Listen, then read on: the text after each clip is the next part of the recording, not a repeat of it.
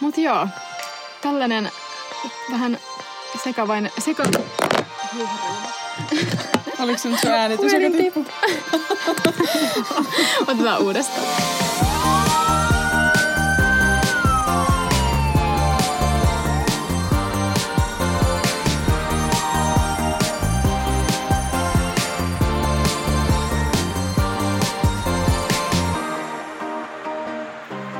Just kysyä, että mistä tässä nyt aloittaisi. On, meillä on tässä hetken juteltu ja, ja sullakin on, sä oot ollut harkassa ja kaikkea mahdollista, niin kerrot sä siitä, että mitä sulle kuuluu?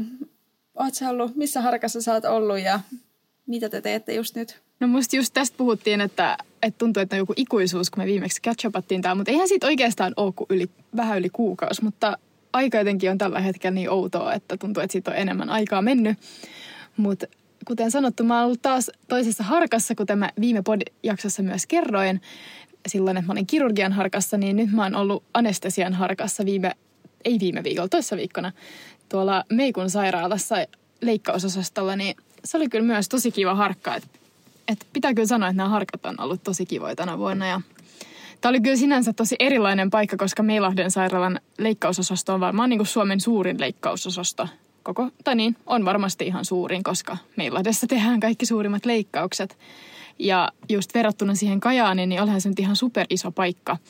Ja niin kuin leikkaukset oli ihan super pitkiä ja tosi niin kuin haastavia ja vaikeita, niin sinänsä silleen oli ihan hauska nähdä vähän tämmöinen eri näkökulma tuommoisen keskussairaalan jälkeen. Kun sä sanot leikkausosasto, niin onko se sisäl, sisältyykö siihen niin kuin ihan kaikki sille korvanen ja kurkutautien leikkauksista johonkin vatsaoperaatioihin vai niin kuin mitä, mitä kaikkea sä pääsit näkemään siellä? No siis kyllä Meilahessa on siis tietenkin myös muita vähän pienempiä leikkausosastoja, että varmaan KNK on just oma, koska mun mielestä niitä ei tehty tuolla, mutta kyllä tuo tehtiin niin kuin sinänsä tosi laajasti, eikä tehty myöskään ortopediaa, että se on töölössä.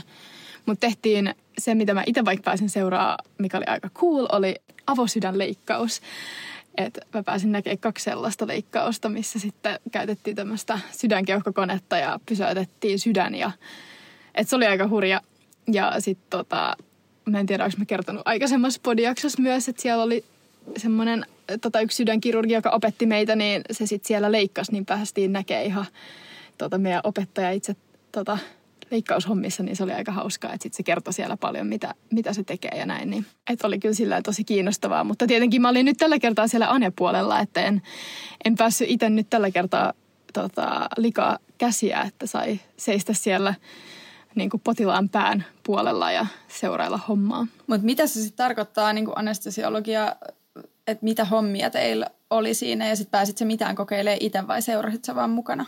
No anestesian tietenkin kuuluu, tai siis tämä anestesian harkka nyt oli tai anestesia tehohoito, niin siihen kuuluu myös se tehohoitopuoli, mutta täällä nyt oli enimmäkseen sitä anestesiaa leikkauksessa, eli se ihan niin kuin, että se potilas tulee sinne saliin, niin sitten sen kanssa siinä otetaan se vastaan ja sitten laitetaan potilaalle usein muutama tai kanyyli, mistä laitetaan ne nukutuslääkkeet. Ja sen lisäksi potilaalle usein laitetaan myös niin kuin arteriakanyyli, josta voidaan seurata muun muassa verenpainetta. Ja Tämä usein voidaan tehdä silloin, kun potilas nukkuu tai myös niin kuin, kun potilas on hereillä. Sen lisäksi voidaan laittaa myös jotain keskuslaskimokatetria ja kaikkia muita tämmöisiä jotain erilaisia, mitä liian kanyylejä, mitä nyt siihen leikkaukseen tarvii. Ja sitten tietenkin se potilas ihan nukutetaan ja sitten turvataan hengitystiet ja hengitys niin kuin intuboimalla sit se potilas. Ja sitten vahitaan sitä koko ajan, että potilas on niin kuin relaksoitunut, sillä ei ole kipuja ja tota, että se on tietenkin nukkuu, mutta myös niin kuin näitä peruselintoimintoja, verenpainetta, sykettä, kaikki näitä seuraillaan sitten tarkkaan siellä, mutta useinhan anestesialääkärit sitten lähtee sen leikkauksen aikana pois sieltä salista.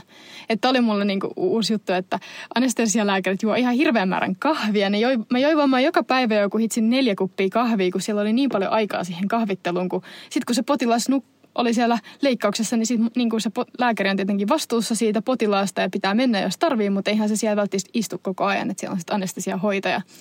Niin sitten siinä odotellessa sitten juotiin paljon kahvia ja sitten siellä oli sellainen kunnon kioski, mistä ne lääkärit vaan otti jotain jätskiä ja suklaapatukoita. Ja mä olin ihan ihmeissään, kun siellä jossain muissa harkoissa kirurgialla, niin mä, hyvä, että mä saan juotua edes puolikkaan kupin kahvia, kun ne kaikki ryntäili paikasta toiseen koko ajan, eikä kukaan ollut missään kahvihuoneessa koskaan.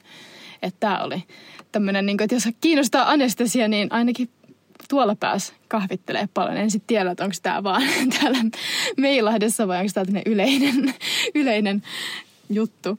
En tiedä, ehkä mä sain väärän kuvan, että oli siis se juttu, että meillä oli niin pitkiä leikkauksia, niin oli usein vaan yksi leikkaus per päivä siinä salissa. Oli aina niin kuin yksi lääkäri, joka oli vastuussa siitä, että niin se on tietty eri, jos on hirveän paljon lyhyitä leikkauksia, missä pitää nukuttaa sit monta kertaa potilas, mutta en tiedä, jos joku on anestesiologia haluaa sanoa vastalauseen, että ei koko ajan kahvitella, niin saa puhua meille tai kertoa meille, koska tämä oli vaan mun kokemus nyt tästä paikasta. Joo, voi tulla vieraaksi meidän podiin kertoa, että millaista olla anestesiologi. et, et sit jos nyt tulee kauhean ja maalataan tämmöistä ihme kahvittelukulttuuria teille ja se ei ole yhtään totta, niin olen pahoillani. Mun mielestä siis oli siis tosi positiivinen juttu. Mä oon aina ollut tosi pettynyt siihen, että lääkärit ei hirveästi kahvittele, että tämä oli niinku tää mun niinku highlight tältä viikolta. Mutta kuulostaa kyllä tosi mielenkiintoiselta. Mä oon itse ollut vähän sille varovasti kiinnostunut anestesiologiasta, niin mä oon ollut tietysti ihan innoissani kuulemassa kaikki detaljit, että mitä siellä on tapahtunut viikon aikana. Mutta viikko on kuitenkin aika lyhyt aika päästä niin kuin osaston toimintaan sisään. Että... No on joo. Joo, ja siis sitähän mä oon puhunut tässä aikaisemminkin, että mun mielestä kaksi viikkoa on kyllä niin kuin paljon parempi, että tietenkin anestesia ei ole ehkä ihan niin iso niin kuin tämmöinen osaamisalue, mitä pitää osata kuin vaikka kirurgia ja sisätaudit, mutta silti se viikko on just, että sen just pääset vauhtiin. Ja sitten se loppuu, että se on niinku, kyllä paljon parempi se kaksi viikkoa. Mutta mä voisin vielä nopea kertoa, että sitten kun sunnunt, ei sunnuntaina, perjantaina, niin alkoi silloin myös se hoitajien lakko, niin sitten siellä koko homma pysähtyi oikeastaan niin kuin totaalisesti, että kun oli 19 salia normisti, niin siellä oli vain kolme salia käytössä, niin tämän takia me sitten toivottiin, että me voitaisiin mennä teho-osastolle mikä ei sinänsä ollut mikään meidän niin kuin oppimistavoite tai mitä niin kuin normisti pitäisi te- tai tarvitsisi tehdä tai edes saisi. Niin se oli myös tosi kiinnostavaa, että me päästiin sitten vielä katsoa teholle niitä potilaita ja saatiin myös siitä sitten vähän myös kuvaa. Että siellä tietenkään me ei päästy hirveästi itse tekemään, koska ne on niin sairaita ne potilaat, että esim. me päästiin niin kuin harjoittelemaan intubaatio siellä niin kuin leikkaus salissa, mutta sitten kun vaikka siellä teho-osastolla piti intuboida potilas, kun se on aina silleen vaikea intubaatio usein, koska niillä usein on joku hengitysvajaus tai jotain, niin, mutta oli silti tosi niin kuin hurjaa nähdä sitä toimintaa ja näin, että kun on siitä silti nyt paljon kuulu, että minkälaista se oikeasti on. Mm. Mun vatsa murisi, mä en tiedä kuuluuko se tässä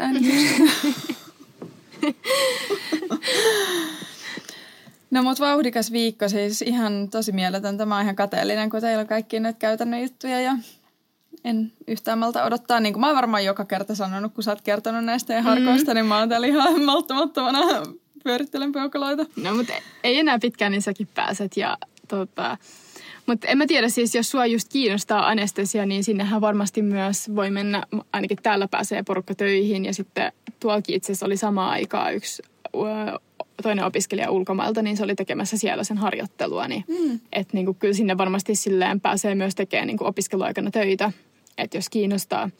Et itselle sinänsä siis anestesia on tosi niin kuin cool ja siinä pitää tosi niin kuin hyvin tuntea se ihmisen fysiologia, mikä oli mulle vähän uutta. Että jotenkin niin kuin tosi tärkeää se, niin kuin, että osaa tuntea niin kuin pot, potilaan niin kuin, tai niin kuin ihmisen peruselintoiminnat tosi hyvin, koska se on niin kuin sitä, mitä siellä vahditaan koko ajan – mutta sitten jotenkin vähän jäi sellainen fiilis, että niinku, et, et, sä oot vähän semmoista väkkäriporukkaa. Että sitten kun se kirurgi astuu sinne, niin se on se itse niinku stara. Ja sitten niinku, tuntuu jotenkin sillä vähän, että nyt jää homma vähän jotenkin kesken, että kun leikkaus alkaa ja sitten poistutaan paikalta.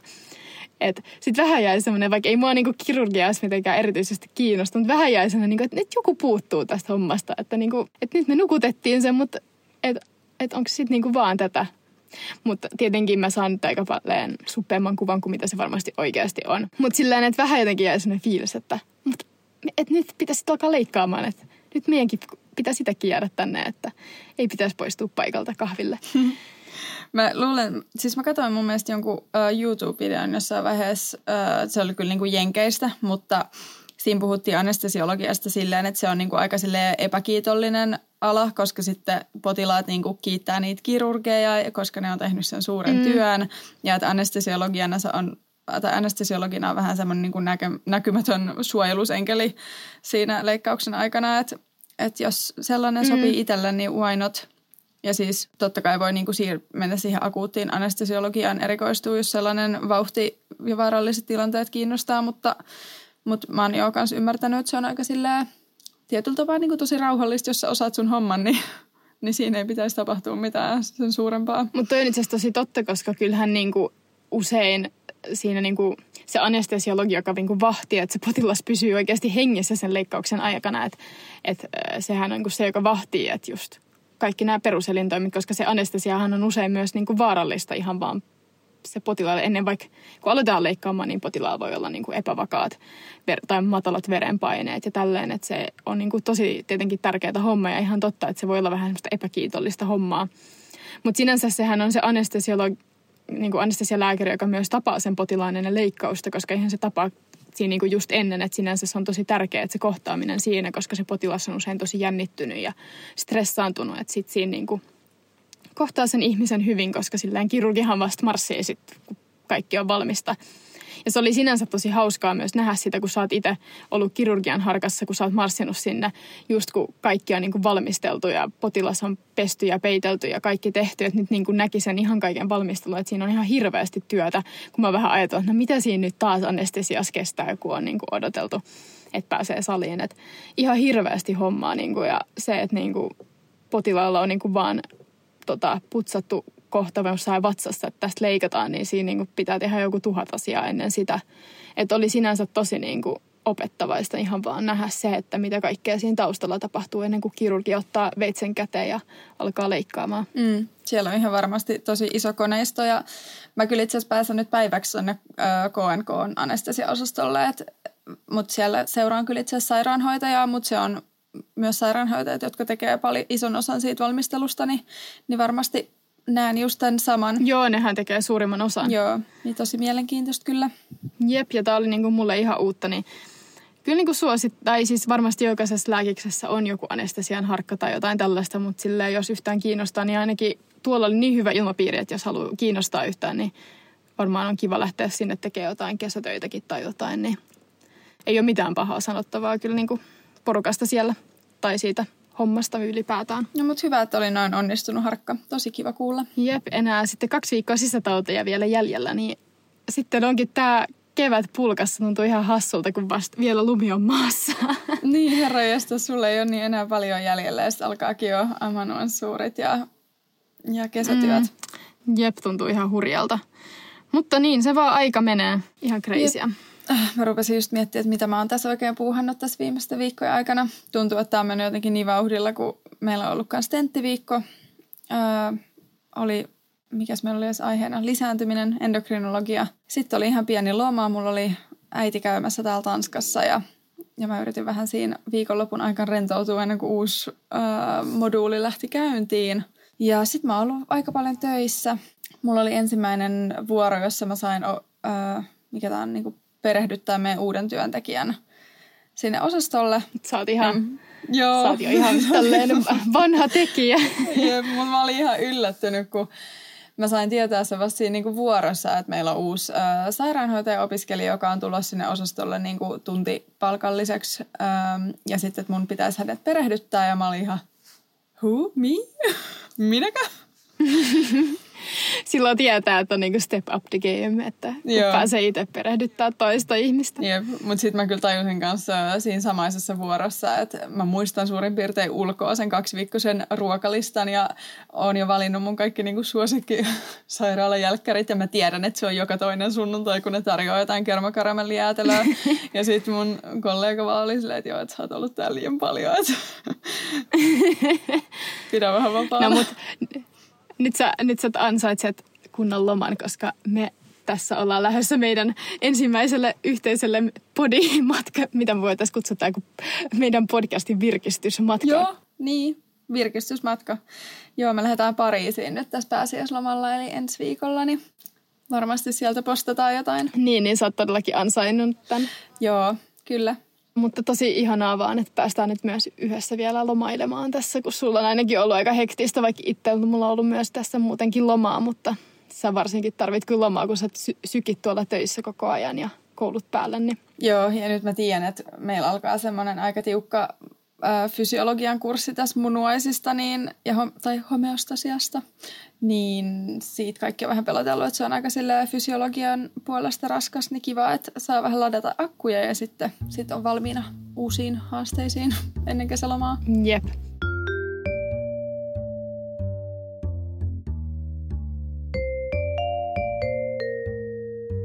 Mutta tällaista niin kuin viimeisen kuukauden aikana on nyt oikein tapahtunut. Sinänsä silleen toivottavasti teitä kiinnostaa, mitä me puuhaillaan, koska siis paljon porukka kyllä ihan toivoo tämmöistä niin catch-uppausta, niin tämä on mitä me ollaan nyt duuneltu tässä viime kuukauden aikana. Mutta on meillä itse asiassa tähän jaksoon myös ihan aihekin, ei vaan tämmöistä höpöttelyä. Öö, mä itse huomasin tämmöisen, tai on tiedän tämmöisestä podista kuin kolme käännekohtaa ja varmaan moni muukin on sitä kuunnellut. Ja itse asiassa näin, että Nonsense oli tehnyt tästä tämmöisen version, että kolme käännekohtaa heidän uralla. Niin tästä inspiroituneena mä ajattelin, että me voitaisiin tehdä tämmöinen kolme käännekohtaa meidän tällä lääkis. Tai mitä niin kuin käännekohtia meillä on ollut, jotka on jo vienyt meidät tähän paikkaan, missä me tällä hetkellä ollaan nyt meidän niin sanotulla uralla. Niin Heidi, mikä olisi, mitä sä voisit sanoa, että on ollut niin sun ensimmäinen, jos mennään tällainen kronologisessa aja, niin järjestyksessä, mikä olisi ollut sun käännekohta, että sä oot just tässä, missä sä nyt oot sun lääkisuralla? Hmm. Mä tiedän ne kaksi viimeistä, mutta tämä ensimmäinen on mulle ollut vähän vaikea, koska se ei ollut, niin kuin monet meidän kuulijat ehkä tietää, niin ihan sille suoraviivainen tie ää, mulle lähteä lääkikseen. Mutta mä luulen, että mulle ehkä yksi isoimmista on se, kun mä lukioaikana päätin, että mä haen lääkiksen sijaan öö, opiskelee insinööriksi, diplomi-insinööriksi. Tai ehkä sanotaan tarkemmin, että se iso käännekohta oli, että kun mä tapasin yhden jäbän, joka opiskeli diplomi-insinööriksi.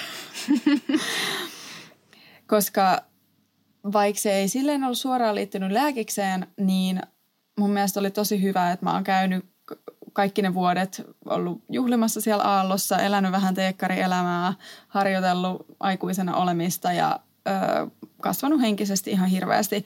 Mä luulen, että mä en olisi ollut valmis menen lääkikseen heti lukion jälkeen tai edes hakemaan lääkikseen heti lukion jälkeen, niin se, että mä sain viettää vähän sellaista vapaata, vapaata elämää aika vähän vähillä lukemisilla, mitäs mä, melkein neljä vuotta – niin se oli kyllä niin kuin iso käännekohta, että mä sain lukion jälkeen rauhoittua ja, ja vähän etsiä itseäni. Mutta on itse asiassa tosi kiinnostavaa, koska musta tuntuu, että melkein tosi monella ihmisellä ns. semmoinen niin vähän niin kuin joku virhe, tai niin kuin sanotaan, että jos niin kuin miettii, että on joku lääkisura, mikä on niin kuin se pää, päätie ja sitten on ottanut jonkun yhden sivuaskeleen tai jotain, niin sitten ne on oikeasti melkein ollut elämässä semmoisia niin jälkeenpäin katsottuna melkein semmoisia tärkeämpiä kokemuksia kuin ehkä sitten itse tämä niinku, että se, että sä oot sit päässyt itse asiassa niinku sinne opiskelemaan lääkikseen. Tai miten mä nyt selittäisin tämän, että usein niinku siinä hetkessä ehkä silleen on voinut olla, että tämä on ihan niinku virhe, että en mä halunnutkaan niinku opiskella diplomi-insinööriksi. Ja sä oot varmaan tehnyt, kamppailut paljon sellaisten ajatusten kanssa, että ei tämä nyt tunnu omalta ja se on ollut ehkä vähän ristiriitasta ja tälleen. Mm. Mutta sitten tällä niinku jälkikäteen, kun sä katsot sitä aikaa taaksepäin, niin sitten sä mietit enemmän, että tämä oli niinku just niin kuin sen piti mennä. Mun mielestä on aina jotenkin itselleen tosi rauhoittavaa, että aina jos on sellainen hetki, että tuntuu, että elämässä ei nyt asiat ihan suju niin kuin haluaisi, niin usein ne on ne niin kuin opettavimmat niin kuin hetket. Ja tämä on varmaan myös hyvä niin kuin kaikille hakijoille, että jos tulee tämmöisiä hetkiä, kun ei asiat mene niin kuin haluaisi, niin usein ne on ne opettavaisimmat asiat ja niitä niin kuin jälkikäteen miettiä, että, että, että ilman tätä kokemusta niin mä en olisi minä. Ja niin kuin se on ollut tosi kasvattava ja tärkeä kokemus. Mm, nimenomaan. Ja sitten mä, siinäkin mä tajusin, että joka vuosi mua kaduttiin, että mä en hakenut lääkikseen, niin se oikeasti vahvisti sitä fiilistä, että, että mä oon itse asiassa tehnyt virheen, että mä oon valinnut väärin. Niin sitten loppujen lopuksi, kun sitten pääsi lääkikseen, niin se ilo oli kyllä ihan suunnaton ja sitten oli ihan varma, että oli tehnyt sen oikean valinnan. Ja mä oon myös miettinyt sitä, että jos mä olisin Suomessa päässyt saman tien lääkikseen, niin totta kai mä olisin varmasti jo kasvanut siihen rooliin ajan myötä, mutta mä olisin ollut tosi nuori silloin, kun mä olisin saanut öö, niin kuin kandin oikeudet ja sitten valmistunut. Että mä olisin ollut 22-vuotiaana mm. öö, valmis kandina tai nelosvuoden kanssa. Mm. Ja se on mun mielestä aika vähän. Jep, ja niin kuin varmasti, että niin kuin missään nimessä just niin kuin kadu sitä, että sä menit sinne aaltoon. Että vaikka se nyt oli vähän tämmöinen kiertotie ehkä tähän niin kuin hetkeen, mutta silleen, että se on varmasti ollut tosi tärkeä asia sun elämässä silti. Mm, ehdottomasti. No mikä sulla on ollut sun ensimmäinen?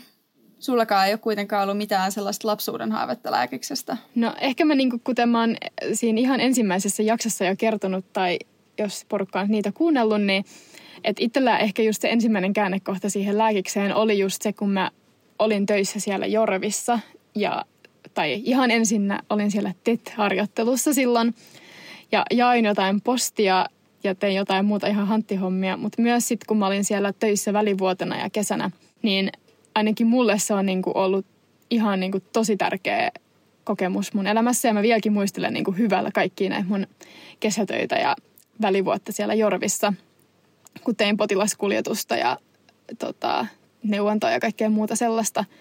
Et varsinkin siinä potilaskuljetuksessa mun niinku vahvistui, että hei, että mä niinku näen tämän todellisen sairaala ja silti haluan tehdä tätä työtä. Että et kun ehkä jollain voisi tulla siinä, että ei tämä ehkä ole niin hehkeätä, niin itselle se vaan niinku vahvistui siinä, että kyllä tämä on se oma juttu. Jotenkin vaan ylipäätään se oli tosi jotenkin opettavaista myös niin kuin nähdä sitä sairaalamaailmaa eri, eri näkökulmasta ja myös sit myöhemmin sihteerinä niin kuin vielä uudesta näkökulmasta. Niin. Ja en mä tiedä, se on jotenkin ollut itselle niin kuin tosi niin kuin, vähän niin kuin pohja tähän mun omaan lääkäryyteen, että on saanut siellä semmoisen jonkun kokemuksen, että ei mene niin kuin ihan niin kuin noviisina silti siihen sairaalamaailmaan sitten nyt ensi kesänä sitten lääkärin sijaisena. Niin, että sulle ei perustu myöskään tämä sun lääkärihaave Grain Anatomian todellisuuteen kuitenkaan myöskään, että koska sehän voi olla no, kans, vähän semmoinen niin kiilotettu kuva siitä lääkärin arjesta, jos on katsonut näitä amerikkalaisia lääkäridraamasarjoja, mitkä on siis niin Jep, tosi niin. viihdyttäviä, niin. mutta tosi kaukana todellisuudesta. Jep, ja ehkä niin kuin tälleen, niin kuin, no mä nyt näen, että kaikki nämä työt niin kuin on ollut tämmöinen yksi käännekohta, mutta siis silloinhan ihan eka käännekohta oli just silloin, kun mä tota, pääsin silloin niin kuin TET-harjoittelijana käymään siellä leikkaussalissa ihan niin kuin hetken. Ja jotenkin siinä mun tuli niin euforinen olo ja silloin jotenkin tuli, että, että ei hitse, että kyllä tämä on tämä mun juttu, koska siinä vaiheessa mä olin tosi niin kuin myös niin kuin mietin kaikkia muita vaihtoehtoja tietenkin ysiluokkalaisena. Mutta että ehkä se oli silti sellainen kokemus, että päädyin niin kuin vaikka lukemaan niitä kaikkia luonnontieteen aineita, jotka silti on semmoisia, mitkä johdattaa tähän, tähän niin kuin ammattiin – että sillä niin kuin näen, että ihan se TET-harjoittelukin, vaikka tietenkin olin silloin tosi nuoria, mitä mä olin 15, niin oli tosi tärkeä niin kuin, ja semmoinen ihan käännekohta, että en tiedä, että jos olisi mennyt jonnekin muualle tettiin, että olisiko sitten ollut niin kuin epävarmempi fiilis ja ei olisi ehkä sitten ollutkaan niin varma ottaa niitä luonnontieteitä, olisi ehkä lähtenyt opiskelemaan jotain yhteiskuntahommia tai jotain muuta, että joku muu olisi voinut kiinnostaa yhtä paljon. Mm, musiikkia ehkä tai jotain, se, sekin niin. olisi voinut olla. Mm. Jep, ja kun oli sinänsä silleen kiinnostusta moneen asiaan, että ei ollut todellakaan mikään itse, itsestään selvä asia vielä silloin, että kyllä mä niin näkisin, että ihan se TET-harjoittelu oli tosi niin kuin käännekohta. Mutta oliko siihen halusin vielä lisätä nämä myös muut. Kun sä, oli, niin, oliko se siinä TET-harjoittelussa, kun sä kävelit vahingossa sinne leikkaussaliin? En mä vahingossa kävellyt, siis mut vietiin sinne viemään jotain jääplasmaa, mutta siis se oli just silloin TETissä, että silloin kun mä olin 15 Niin, niin tai sä et tiennyt, että niin- millainen leikkaus siellä on menossa. Niin, en tiennyt, että me mennään sinne. Jep. Nyt se on sinänsä hauskaa, kun itse on käynyt niin monta kertaa leikkurissa, että, että se on ihan arkista hommaa, mutta silloin se jotenkin tuntui niin jännittävältä. Ja kyllä se varmasti kaikille myös niin kuin maalikoille vieläkin, jos yhtäkkiä kävelisi leikkaus, oli olisi ihan järkyttyneitä. Mutta sitten kun itse on niin tottunut siihen meininkiin nykyään, että ei jotenkin edes osaa enää nähdä sitä tilannetta samalla tavalla kuin mitä, nyky, mitä silloin. Mutta se mä vaan muistan, että mun tuli ihan semmoinen, mitä hitsiä mä just näin fiilis ja että ei hitse, että oli niin makeeta. Ja sitten jotenkin palaset loksahti paikoilleen, niin että se oli kyllä silleen tosi, että just voi kuunnella lisää näistä mun höpinöistä silloin siinä ihan meidän ensimmäisessä jaksossa, mutta siitä on jo niin pitkä aika, mutta siksi halusin nyt nostaa tämän uudestaan tämän hetken silleen mun elämän käännekohdaksi. Niin ja sitten siinä ekassa jaksossa me ehkä puhutaan näistä enemmän silleen vaan niinku faktoina, että nyt tietysti tässä tulee vähän pohdittua, että minkä takia ne oli niinku tärkeitä hetkiä ja tuli Jep. mainittua. No, mutta sulla oli selkeästi niin vielä ne kaksi muuta, mikä sulla oli kun sä osasit sanoa ne niin selkeästi, että mitkä sun käännekohdat on. Niin. No mulla on aika helppo se toinen, että sitten kun mä muutin Tanskaan, niin se koko kevät, tai no tietysti niin kuin, mä en sitä silloin vielä muuttaessa tiennyt, että, että jään tänne ja jään lääkikseen, mutta se oli mun niin kuin, lääkisuralla iso, iso juttu. Öö, ensinnäkin sen takia, että Suomeen oli tullut se ensikertalaiskiintiö sillä aikaa, kun mä olin öö, ollut yliopistossa.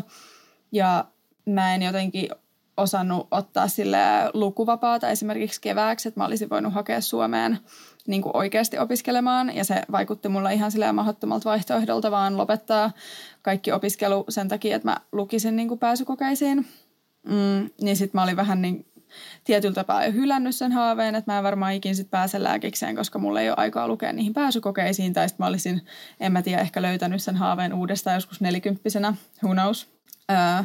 Mutta se, että mä muutin Tanskaan ja jotenkin sain vähän niin kuin aloittaa puhtaalta pöydältä ja tajusin, että mä voin oppia sen kielen ja että mä voin hakea Tanskaan, niin sittenhän mä niin kuin siinä tykitin puolentoista vuoden verran niitä tanskan kielikursseja ja keräsin rahaa käymällä töissä ja, ja olin niin kuin tosi, tosi päättäväinen sen suhteen, että nyt tänne mä jään lukea lääkiksessä ja, ja se oli musta jotenkin tuli semmoista uudenlaista päättäväisyyttä omaan arkeen, mikä oli tosi kiva tunne kanssa tietää, mm. että mitä kohti on menossa. Ää, oliko se just niin kuin se puhtaalta pöydältä aloittaminen, koska mä itse mietin, että musta tuntuu, että koska meihin niin kuin ihmisinä on niin, kuin niin paljon kohdistuttu niin kuin mu- ulkopuoliselta ihmisiltä, vaikka ei niin kuin edes välttämättä silleen tahallisesti niin kuin tiettyjä paineita ja itse kuvittelee, että ei nyt voi niin kuin muuttaa omaa suuntaa, tai se vaatii ihan hirveästi rohkeutta. Mä voin just kuvitella, että se, että muuttaa niin kuin vaikka sanotaan myöskin ihan vaikka toiselle paikkakunnallekin voi auttaa jo riittää, niin kuin vaikka Suomessa, mutta se, että muuttaa toiseen maahan, niin se voi oikeasti olla semmoinen niin kuin trigger just siihen, että niin kuin ehkä osaa muuttaa sitä oman elämän suuntaa ihan eri tavalla kuin mitä saisit voinut tehdä sitä vaikka täällä Helsingissä.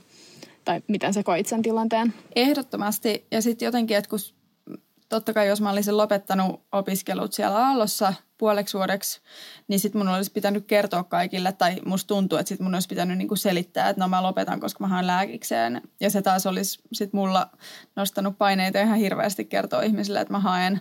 Ja tuntuu, että mä en olisi voinut niinku lukea niihin kokeisiin rauhassa.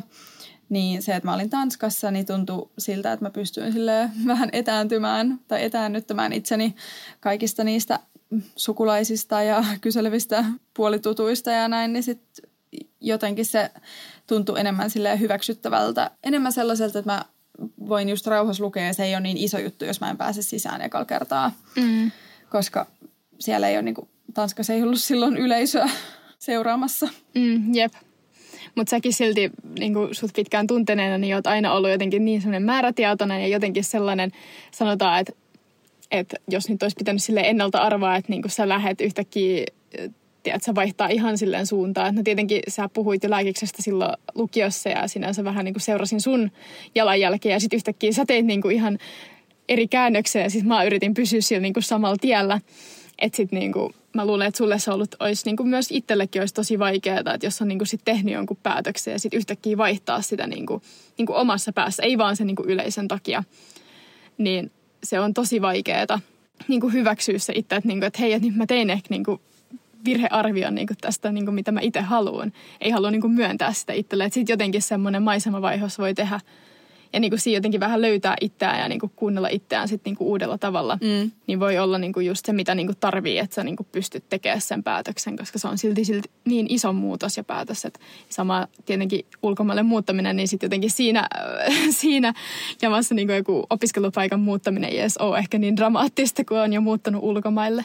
Joo, ja niin kuin sä sanoit, niin mä kamppailin kyllä tosi pitkään sen kanssa, että onko mä nyt hukannut mun elämästä neljä vuotta, koska tässä nykyyhteiskunnassa kaiken pitää olla niin optimoitua ja ei voi vaan olla tekemättä mitään, että kaikilla pitää olla päämäärä ja tarkoitus ja niin edelleen, niin sitten oli jotenkin tosi syyllinen olo, että, että onko mä nyt vaan käyttänyt neljä vuotta ihan turhaa ja käyttänyt mun opintolainan johonkin ihan tarpeettomaan. Että nyt sitten vasta tässä muutaman parin viimeisen vuoden sisään on nähnyt sen, että se on oikeasti ollut tarpeen, että mä oon päässyt vähän riehumaan jossain muualla. Eikä. Tuo on itse niin surullista. Musta tuntuu, että niin moni ihminen ajattelee jotenkin jo niin nuorena, että on jotenkin hukannut oman elämänsä johonkin, tiedätkö, ns. turhaan.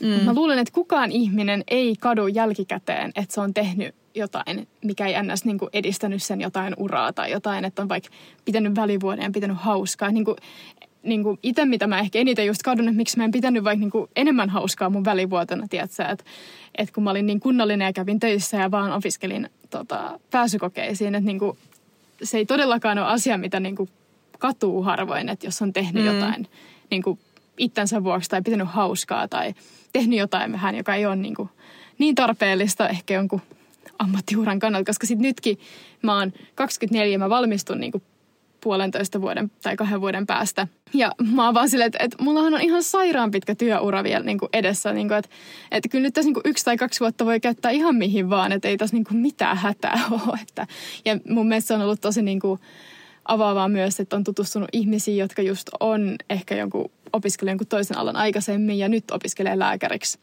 Että et ei se ole mun mielestä mitenkään niin kuin myöhäistä ja tosi monet jossain kyselee, että onko liian myöhäistä hakea lääkikseen vaikka 26-vuotiaana. Niin kuin mun ihan ensimmäinen vastaus, no ei todellakaan. Että sulla on kyllä niin, kuin niin paljon aikaa vielä tehdä sitä duunia. Mm. Että ei ole niin kuin mitään hätää. Että niin kuin musta tuntuu, että ne on just sellaisia ajatuksia, joita niin kuin taotaan johonkin nuorten päähän, että pakko mennä niin kuin ihan suoraan niin kuin työelämään ja tota, opiskelee heti ja sitten töihin. Että se on niin kuin ihan turhaa. Ja sitten sit, niin kuin korkeammasta iästä on sitten muita hyötyjä, että siinä vaiheessa, kun mennään sitten klinikkaan, niin on ehkä enemmän elämänkokemusta ja on parempi siinä potilaskontaktissa heti alusta lähtien. Tai on ehkä opiskellut jotain muuta ja ei tarvitse miettiä niitä opiskelutekniikoita, kun se tulee mm. ihan automaattisesti. Ja Joo, totta kai Jep. on vähän lyhyempi työura edessä, mutta puhutaan niinku ihan silleen vuosista, että kyllä me kaikki ehditään tehdä 70-vuotiaaksi töitä, että siinä on niinku ihan tarpeeksi aikaa kaikille. Että mun mielestä enemmän se elämänkokemus ja ne muutamat ekstra vuodet, niin ne tuo vaan, vaan niinku lisää siihen, että tulee mä uskon, että tulee parempia vastavalmistuneita lääkäreitä, kun on elänyt vähän muutakin elämää kuin siellä lääkiksen penkillä. Jep, ja muutenkin silleen, tulipa tässä nyt tosi filosofinen hetki, mutta se, että niin kuin mun mielestä sille on aika paljon paineita siihen kaksikymppisen niin ihmisen elämänvaiheeseen, että sun pitäisi aloittaa opiskelut jossain niin kuin uralla, joka niin kuin pitäisi olla sun loppuelämän niin kuin ura – ja samaan aikaan sun pitäisi myös itsenäistyä ihmisenä ja muuttaa ainakin omilleen. Että, niinku, että eikö se olisi ihan mukavaa, että sä voisit vaikka tehdä nämä vähän vuorotellen. Että sä voisit eikä vaikka itsenäistyä silleen henkisesti ja vähän etsiä itseäsi ja muuttaa omille. Ja sitten vielä miettiä sen jälkeen, kun se on niinku tehty, niin sitä, että mitä sä haluat tehdä loppuelämässä niinku työnä. Että sitten siinä tulee jotenkin yhtä aikaa nämä ihan kaikki. Niin se on, oikeasti voi olla ihan liikaa ihmisille, joillekin ihmisille. Ja niin onkin, että monet sitten ymmärtää, että ehkä ei tullutkaan valittua sitä ihan – mitä oikeasti halusi tehdä. Mm, kyllä. No, mutta mikä sulla olisi sitten se numero kaksi käänteen tekevä hetki? No, mulla ei ole ehkä niin näin hieno, dramaattisia käännekohtia kuin sulla, koska mun elämässä ei kuten sanottu ollut tällaisia näin dramaattisia jotain ulkomaille muuttamisia tai tälleen. Mutta ehkä itselleen mulla oli käännekohta just myös se välivuosi, koska silloin mun mielestä mä opin ekaa kertaa, että ei ole pakko niin kuin, niin kuin aina tehdä silleen niin kuin ihan yli jotain asiaa. Tai silleen sanotaan just kun opiskelin, mä opin ekaa kertaa ymmärtää sen vapaa-ajan ja niin kuin oman hyvinvoinnin tärkeyden siinä niin kuin omassa työskentelyssä. Et kun aikaisemmin mä oon tosi usein niin kuin aina priorisoinut jonkun koulun tai jonkun järkevän tekemisen niin kuin mun oman hyvinvoinnin ja jaksamisen ohjelma, että, silleen, että ei silloin mitään väliä, että, se, niin kuin, että mä opiskelen tietyn määrän ja suoritan tietyn määrän, niin se on ainoa, joka merkitsee. Että sitten silleen, kun mä pidin sen välivuoden, niin mä opin ekaa kertaa silleen opiskelee sillä tavalla, että mä ymmärsin, että sillä vapaa-ajalla on ihan yhtä suuri merkitys siihen suoritukseen. Ja mä luulen, että mä oon, jos mä olisin vaikka päässyt sisään sillä ekalla kerralla, mä olisin luultavasti kantanut semmoista niin kuin tosi niin kuin, ää, niin kuin tämmöistä niin sanottu melkein niin kuin, ää, toksista tyyliä suorittaa asioita niin kuin myös lääkikseen. Ja luultavasti mä olisin niin kuin palannut vaikka puhki niin kuin ihan niin kuin heti ensimmäisen tai toisen vuoden jälkeen, koska nyt kun mä opin niin kuin kuuntelemaan omaa itseäni paljon paremmin sen ää, välivuoden aikana, niin mä oon myös kantanut sitä semmoista niin kuin elämän ajattelua myös lääkikseen. Että mä oon aina niin kuin muistanut tässä niin kuin lääkiksenkin aikana, tai ainakin yrittänyt muistaa, että ihan yhtä tärkeää kuin se opiskelu on myös se oma hyvinvointi ja niin kuin muiden asioiden tekeminen on tärkeää nukkua hyvin, urheilla hyvin, nähdä ystäviä ja niin kuin tajunnut sen, että, niin kuin, että ei se ura ole ainoa asia. Ja myös toivottavasti myös sitten ihan työuralla muistan nämä asiat myös, että ei sit sillä tavoin. Ja niin kuin olla semmoinen armollinen itselleen, että mä oon niin kuin, sanotaan ollut semmoinen niin kympin tyttö ja tosi perfektionisti, niin mä oon aika iloinen siitä, että mä oon päässyt siitä aika hyvin eroon ja oppinut silleen priorisoimaan. Ja mä luulen, että se on just ihan siitä kiinni, että mä opin tämän tavan niin kuin työskennellä silloin välivuotena. Koska se, on, se voi olla just pienestä kiinni, että millä tavalla sitä tekee sitten asioita myöhemmin. Toi on kyllä ollut oikeasti tosi iso juttu, koska mä muistan itse silloin, kun me oltiin tietysti, niin kuin sä olit yhden vuoden alemmalla lukioluokalla, mutta jos sulla oli tenttiviikko tai joku, niin siis Inan ei saanut mitään yhteyttä. Se ei pystynyt lähteä ulos, ei, ei mitään, koska piti lukea. Ja sitten aina sille ihan täydelliset muistiinpanot ja mm, mä en tiedä mikä sun keskiarvo lukiossa oli, mutta jotain ihan siis tosi wow. Koska lukiossa yleensä ihmiset vielä silleen rentoutuu, kun sinne on päästy sillä hyvällä peruskoulun arvosanalla, niin sitten monella tippuu arvosanat siinä vaiheessa, mutta ei Iinalla.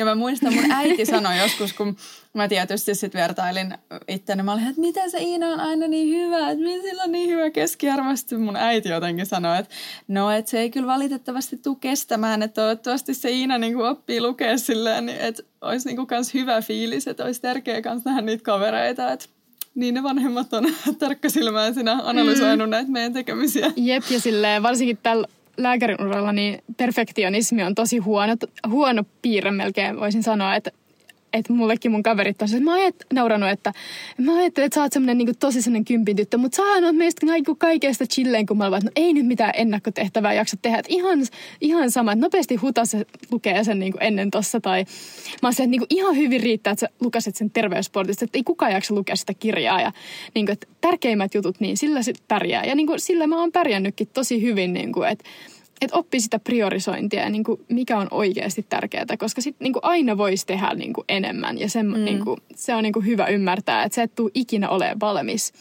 Että sitten niin oppii sen, että mikä on tärkeää. Että sitten jää sit... aikaa sille kaikille muullekin. Mm, ja sitten just niin kuin me ollaan aikaisemmissakin jaksoissa toitotettu sitä, että aivojen kapasiteetti oppia on paljon isompi sit, jos on levännyt ja rentoutunut ja hyvällä tuulella. Ja sitten jos sitä lukee koko aika, niin sitten ei voi olla levännyt ja rentoutunut hyvällä tuulella. Jep. Et, tota, tietenkin tulee itselläkin sellaisia jaksoja, kun sit joutuu niinku enemmän puristaa, mutta sillä niinku normiarki olisi sellaista niin tasapainosta, niin se on ainakin mm. se mun tasapaino- tavoite, että ei tulisi semmoista överiä. Mm. Ja siis ei sulla edelleenkään niin Varmasti on ihmisiä, jotka on vielä parempia tässä kuin minä. no ei, ja siis kuten sanottu, niin kuin se on mun mielestä se tärkein asia, mä oon huomannut, että ei tarvi, että niin kuin sä pärjäät ihan ja saat niin kuin oikeasti ihan hyvinkin arvosanoja sillä, että tekee niin kuin, se niin kuin, ei tarvitse tehdä ihan kaikkea. Niin kuin, mm. Ei tarvi lukea jokaista sivua, ei tarvitse tehdä jokaista ennakkotehtävää, ei ole pakko lukea jokaista artikkelia. Että niin kuin sillä pärjää ihan hyvin, että sä vaikka lukaset jonkun tiivistelmän asiasta jossain kohtaa. Ja se on niin kuin hyvä taito oppia, että milloin on se aika, että se niin kuin mennä siitä, mistä aita on matalin. Jep. Sä käytit sun kiintiön lukiossa, niin nyt sä oot niinku ihan tämmönen relaxed. Jep. Mutta se oli niinku, koska mä luulen, että jos mä olisin mennyt sille, päässyt, koska siis olisi niinku ihan hyvin olisin mahdollisesti voinut päästä sisään sillä ekalla kerralla, mutta mä olin niin burnoutissa silloin niinku pää, pääsykokeen aikana, että sen takia mä en usko, että mä pääsin sisään. Niin kuin periaatteessa mun osaaminen varmaan oli ihan ok tasolla, että olisin niin kuin voinut kyllä päästä sisään. Mm. Mutta että jos mä olisin silloin, niin olisi voinut olla, että niin kuin se olisi jäänyt vielä päälle se, koska mä, nyt mä pääsin tämmöisellä grindauksella sisään, niin nyt pitää jatkaa sitä samaa lääkiksessä. Mm. Ja vieläkin Totta. silloin, kun mä hain toista kertaa, niin mä muistan vieläkin, että olin mä aika ahistunut, kun mä kuulin, että jotkut luki jotain paljon suurempia tuntimääriä. Mutta sitten mä yritin olla silleen, että en, en mun ei tarvi, että mun niinku opiskelijavalmentaja on sanonut, että mulle riittää joku 25 tuntia tai 20 tuntia. Että, se niinku, että sillä mennään, että kun tuli semmoisia hetkiä, kun alkoi ahistaa, kun jotkut joo, mä oon 40 tuntia. Mä oon siltä, apa munkin pitää. Mutta sitten mun niinku piti vaan hengittää syvään ja miettiä, että niinku keskittyy siihen omaan tekemiseen. Ja että kaikilla on niin eri lähtökohdatkin. Mm, nimenomaan. Tärkeitä oppitunteja. Jep. Mitäs tota sun kolmas käännekohta? Niin, nyt se viimeinen vielä vai? Mm, mä yritän jotenkin niin kuin järkevästi silleen sanottaa tämän, äh, koska tämä on niin kuin jo sen jälkeen, kun mä oon päässyt sisään. Niin mä sanoin silloin yhdessä aikaisemmassa jaksossa, että mulla oli se mun ensimmäinen sydänpysähdys, jossa mä olin yksin potilaan kanssa. Ja se oli mulle sellainen jotenkin iso käännekohta, koska siinä, vaikka mä olin motivoitunut lukea ja tiesin, että mä oon oikeassa paikassa ja mä haluan valmistua lääkäriksi ja oli niin kuin hyvä fiilis, että on päässyt sisään, niin siinä kuitenkin vahvistui vielä enemmän se, että vitsi, että tätä mä haluan tehdä, että mä haluan osata tehdä sen oikean jutun tuossa tilanteessa. Ja mm. ylipäätään ehkä se, että on ollut töissä tietysti, mutta niin kuin eri, niin kuin erityisesti se hetki sille alleviivasi sitä tunnetta, että, että vitsi mä haluan niin kuin oppia auttamaan ää, näistä tilanteissa ja onpa mielenkiintoista. Ja, ja vaikka se oli tietysti tosi raskas hetki, ja niin kuin rankka kokemus, niin niin kyllä mä enemmän siitä on jäänyt vaan semmoinen niin oppimiskokemus ja sitten semmoinen niin kuin jotenkin sisäinen motivaatio, että, että sitä kohti mennään, että joku päivä mä en enää ole epävarma ja hämmentynyt, että mitä, mitä pitää tehdä. Toi on ihan varmasti joka ikiselle ää, tota, terveydenhuollon ammattilaiselle jos joutuu just johonkin tuommoiseen äkilliseen, vaikka just elvytystilanteeseen tai johonkin muuhun tämmöiseen äkilliseen tilanteeseen, niin tosi silleen käänteen tekevä hetki. Ja varmasti semmoinen kasvattava, niin kuin, että ihmisenä kasvaa siinä tosi paljon. Ja sulla se nyt tänne tuli tosi niin kuin aikaisessa vaiheessa, koska enhän mä ole vaikka kokenut mitään vastaavaa. Mä en ole itse koskaan ollut mukana missään tuommoisessa niin hätätilanteessa vielä. Että että mulla vaikka on se vielä ihan kokonaan edessä ja sä oot niin kuin ennäs joutunut niin kuin tosi syvään päätyyn ihan tosi aikaisessa vaiheessa, niin sinänsä silleen aika rankkaa varmasti, koska sulla ei niin kuin ole vielä hirveästi työkaluja siihen tilanteeseen, mutta sitten toisaalta sä on varmaan kasvattanut sua niin kuin just tulevana sote-ammattilaisena ihan hirveästi. Ja ylipäätään me... se, että sä oot saanut toimia saira- niin kuin tuolla sairaalassa niin kuin, tota, sairaanhoitajan niin kuin työtehtävissä, niin – ollut tosi tärkeää sun uran kannalta? On ihan ehdottomasti ja sitten mä luulen, että tämä Tanskan malli muutenkin on mun mielestä aika hyvä, että sisäänpääsy tietysti Tanskassa on vähän helpompaa, mutta sitten tietty määrä kursseja täytyy olla suoritettuna ensimmäisen vuoden aikana, että muuten sitä sitten tippuu pois. Mutta se on mun mielestä ihan hyvä juttu, koska voi olla, että monelle tulisi ehkä sitten tollaisessa tilanteessa selviäisi, että en mä halukkaan tehdä tätä työtä, että mä en pysty tähän. Tai että muuten vaan tämmöinen potilaskontakti tai se, että niin kuin menee ensimmäisiin kliniikkaharkkoihin, niin mitä jos selvii siinä vaiheessa, että vitsi, tämä ei olekaan mua varten, että mä yhtään niin kuin, ei sovi mulle. Tai vaikka parin ensimmäisen kurssinkin aikana, jos on lukenut vaikka kolme vuotta lääkikseen ja sitten ensimmäisten kurssien aikana selviää, että se ei ole itseä varten, niin siinä mm. mä tykkään tästä Tanskan mallista kyllä, että sitä pääsee ns. vähän helpommin kokeilemaan, mutta sitten jos sitä motivaatioa ei löydykään lukea ne ensimmäiset kurssit läpi, niin sitten se on niin kuin helppo jättää kesken ja edelleen pystyy hakemaan johonkin muualle. Että ei ole käyttänyt sitä ensikertalaiskiintiötä tai ensikertalaisuutta. Niin sama sitten ehkä tuossa tilanteessa, että, että se on semmoinen niin kokemus varmasti, joilla olisi heikentänyt sitä omaa uskoa, että oliko tämä nyt oikea valinta ja sitten sit toisilla taas vahvistaa, että joo, kyllä mä oon ihan oikealla alalla. Jep, ja siis vähän niin kuin, tietenkin vähän silleen sama kuin mulla oli se, että mä just olin siellä niin kuin tekemässä niitä muita mm. hommia, niin se on niin kuin vahvistanut Niinpä. sitä mun niin kuin omaa motivaatiota. Että samalla tavalla tietenkin mä en nyt päässyt tekemään niin kuin noin niin kuin mitään hoitotyötä, mitä sä oot päässyt tekemään vielä lähempää. Mutta niin kuin mä niin kuin kokisin, että, että se on niin kuin jokaiselle niin kuin tulevalle lääkärille hyvä tehdä jotain muuta hommaa. Lähihoitajan sijaisia voi mun mielestä ainakin Suomessa olla ja tälleen, niin kuin, että se tekee tosi hyvää sitäkin mä mietin, kun sä sanoit, että sä haluaisit tehdä niin kuin siinä elvytystilanteessa sulla tuli sellainen fiilis, että sä et ehkä saanut tehtyä niin kuin sitä, mitä olisi pitänyt. Tai niin kuin, että sä et onnistunut siinä tilanteessa niin, kuin niin hyvin kuin sä olisit ehkä halunnut.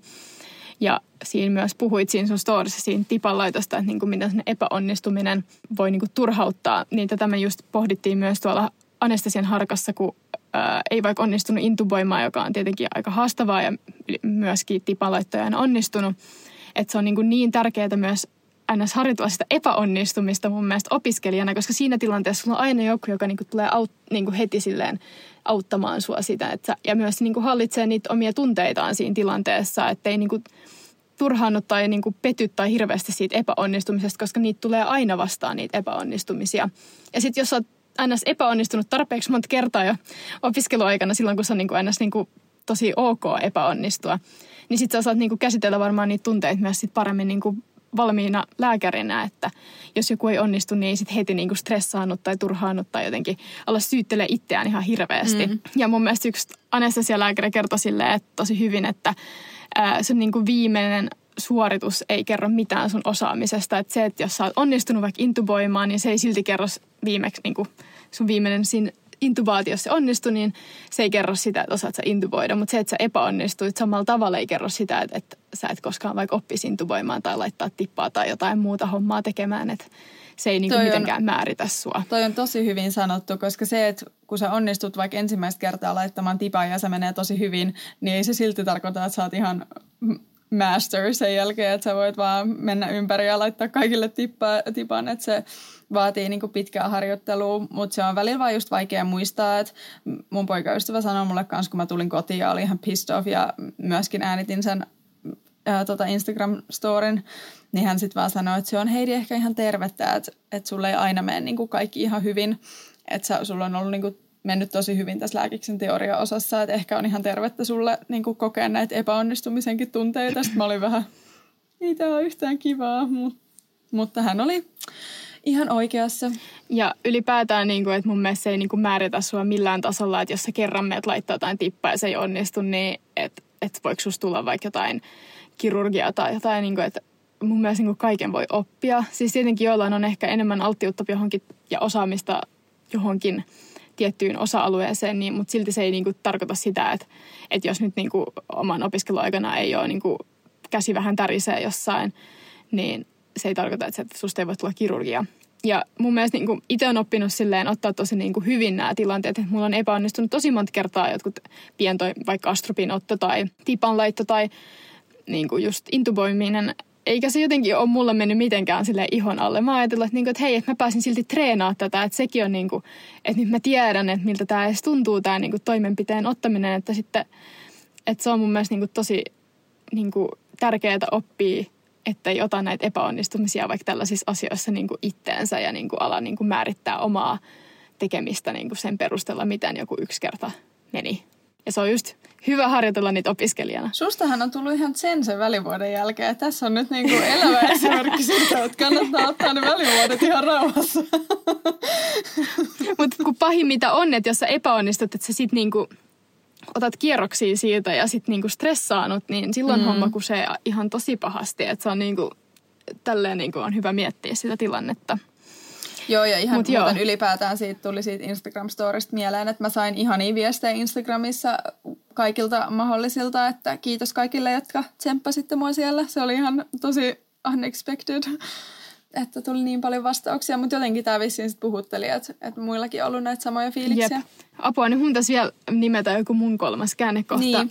Ja mä voin sanoa, että mulla ei oikeastaan ehkä ollut vielä, mä luulen, että mun ensi kesä voi olla semmoinen, toivot, tämä toivon, ja uskon, että se voi olla aika käänteen tekevä hetki mun uralla, koska menee ekaa kertaa lääkärin töihin, niin uskon, että se tulee olemaan aika jännää ja silleen kasvattaa mua ihan hirveästi lääkärinä ja sen lisäksi mä menen tekemään sen mun duunin sisätaudelle, joka mua tällä hetkellä kiinnostaa.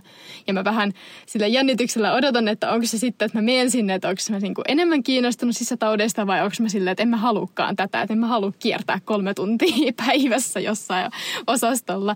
Että et, itse ajattelen, että se voi myös olla aika käänteet tekevää sen mun niinku oman erikoisalan pohdinnassa että minkälaista, koska mä en ole just hirveästi ollut sisätaudella vielä harkassa. Että mulla on nyt se kaksi viikkoa harkkaa ja sitten mulla on amonanssia ja sitten kesäduunit sisätaudella, niin mä saan kunnon ison pläjäyksen sitä, että kun kirurgiassa on ollut enemmän harkkoja. Niin mä luulen, että se tulee ole itselleen niin silleen aika käännekohta. Ja mä ainakin toivon niin, mutta koska se ei ole vielä tapahtunut, niin ehkä mä voisin sanoa semmoiseksi käänteen tekeväksi hetkeksi myös on ö, ylipäätään tämä koko klinikka ja myös mun niinku klinikkaryhmä.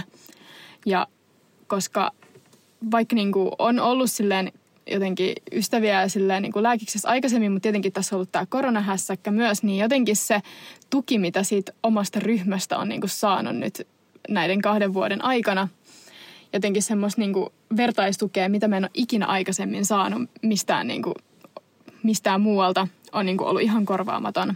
Onko kollegiallisuus nyt päivän ihmiset, sana sitten? No kyllä, koska siis jotenkin tämän ryhmän kanssa mä oon voinut jotenkin sille ei ole tarvinnut esittää, että niin kuin aina jaksaisi ja että aina tietäisi. Sä voit ihan hyvin epäonnistua niiden edessä. Sä voit aina silleen, niin kuin, ihmiset aina tukea sua ihan sama niin kuin, ää, miten sä suoriudut jossain. Ja eikä ole, niin kuin, se mun mielestä ollut ihan parasta tässä ryhmässä, että ei ole just niin kuin, tarvinnut vaikka niin kuin hävetä, jos vastaa väärin jossain tai jotenkin on voinut olla tosi oma itsensä ja jotenkin saanut semmoisen ihan huikean tuen tähän omaan – lääkärikasvuun tästä ryhmästä ja mua harmittaa tosi paljon, että tämä ryhmä hajoaa nyt vitosvuoden jälkeen, mutta onneksi meillä tota, jatkuu aika sama ryhmä, että siitä muutama ihminen vaihtaa toiseen ryhmään, mutta mutta jotenkin se, että on saanut semmoista niin kuin ammatillista vertaistukea ihan hirveästi tästä porukasta, koska ei silleen prekliniikassa vielä ollut samanlaista semmoista vertaistuen jakamista mun mielestä,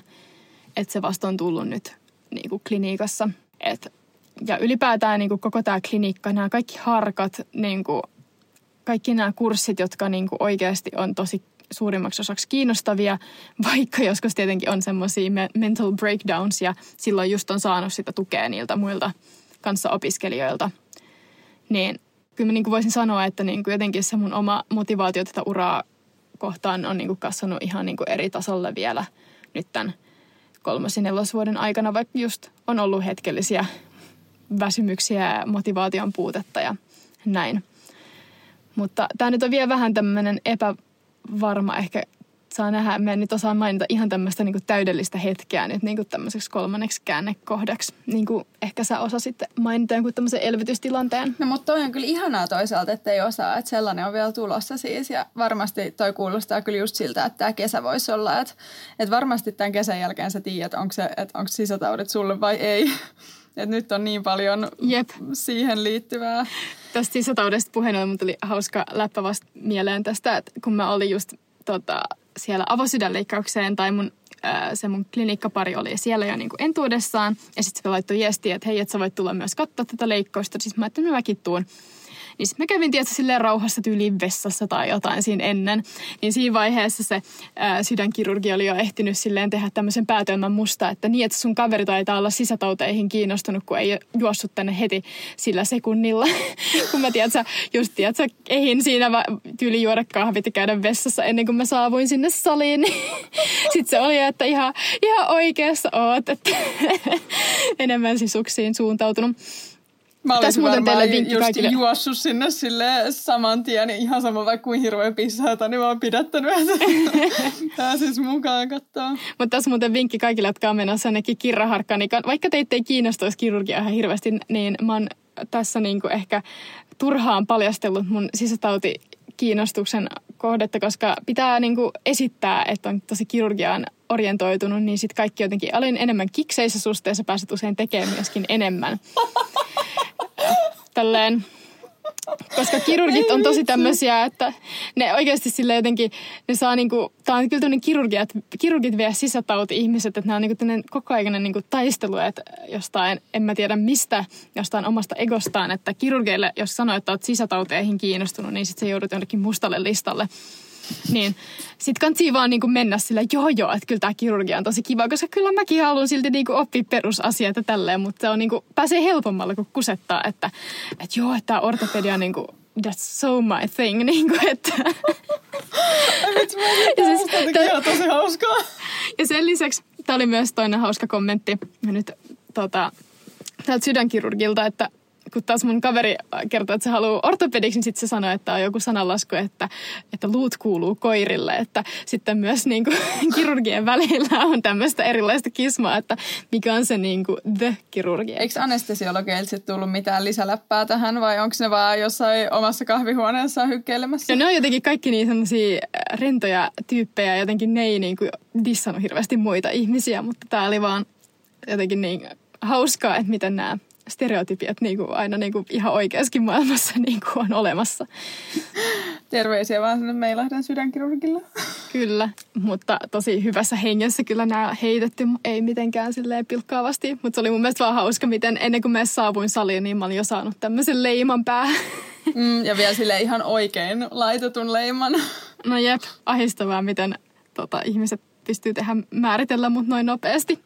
Mutta joo, että tällainen vähän äh, jakso, missä käytiin nyt läpi näitä meidän äh, viimeaikaisia kuulumisia ja sitten myös tämmöistä vähän pohdintaa omasta urasta lääkäriksi kasvamisesta ja muuta tällaista sekalaista, mutta toivottavasti saitte jotain irti tästä jaksosta ja jaa, onko mitään muita pohdintoja vielä? No ei varmaan. Niin kuin tavallista, niin me laitetaan Instagramiin aiheeseen liittyen jotain sisältöjä ja me yritetään kanssa saada tänne nyt vielä vieraaksi joku Keski-Euroopan lääkisläinen. Me ollaankin jo pariin oltu yhteydessä ja muutenkin yritetään saada vähän vieraita tähän loppukevääksi, kun toivottavasti on vähän rauhallisempi aikataulu.